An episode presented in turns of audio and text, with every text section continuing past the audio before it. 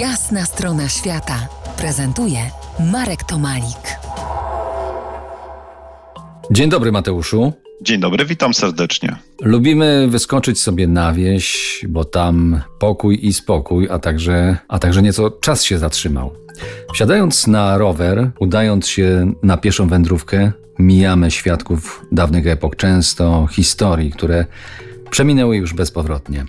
Dziś rzucimy trochę światła w wiejskim krajobrazie, a naszym przewodnikiem będzie profesor Mateusz Wyżga, historyk, sołtys, działacz społeczny, autor wielu książek, ale dziś porozmawiamy o tej, co niesie ta ostatnia jego książka, co tam rechocze. Chłopstwo, historia bez krowata, tak nazywa się ta książka.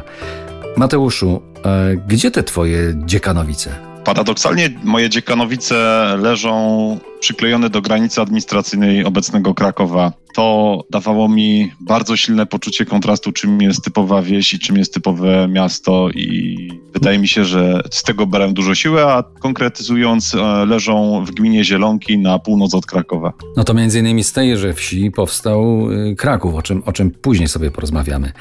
To na początek przenieśmy się w czasie, powiedzmy 150 lat wstecz. Spróbujmy obalić albo utwierdzić mity.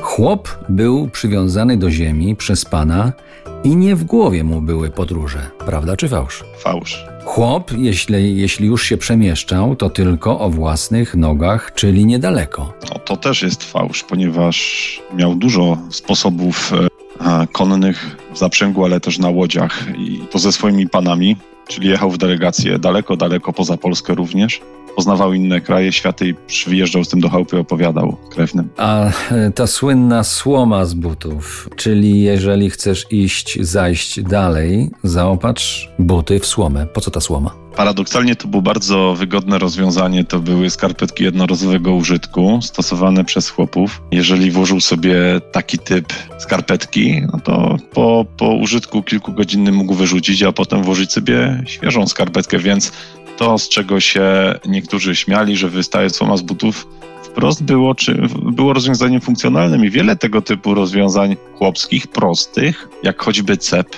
wygrywało swoją prostotą, taniością, powszechnym dostępem z bardzo niekiedy wymyślnymi urządzeniami, które tak naprawdę czasem blokowały życie. A wakacje chłopa było coś takiego? Marzenia wypełniał choć chwilowy odpoczynek od pańszczyzny? Ależ oczywiście, paradoksalnie to pielgrzymki były czasem, kiedy była fit turystyka, no bo korzystając z języka angielskiego, oni na własnych foots, czyli stopach, wędrowali sobie tak zwanymi kompaniami do miejsc cudownych, no i wtedy mieli, że się tak wyrażę, wolne. Zresztą bardzo mocno przestrzegali tego, żeby w niedzielę też nie musieli odrabiać żadnej płaszczyzny, a jeżeli już do tego doszło, to ponosili larum. No to teraz wy, słuchacze, będziecie mieli wolne, e, posłuchacie muzyki, od, wolne od naszej rozmowy.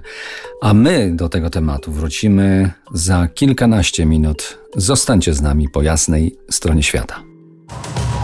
To jest jasna strona świata w RMS Classic.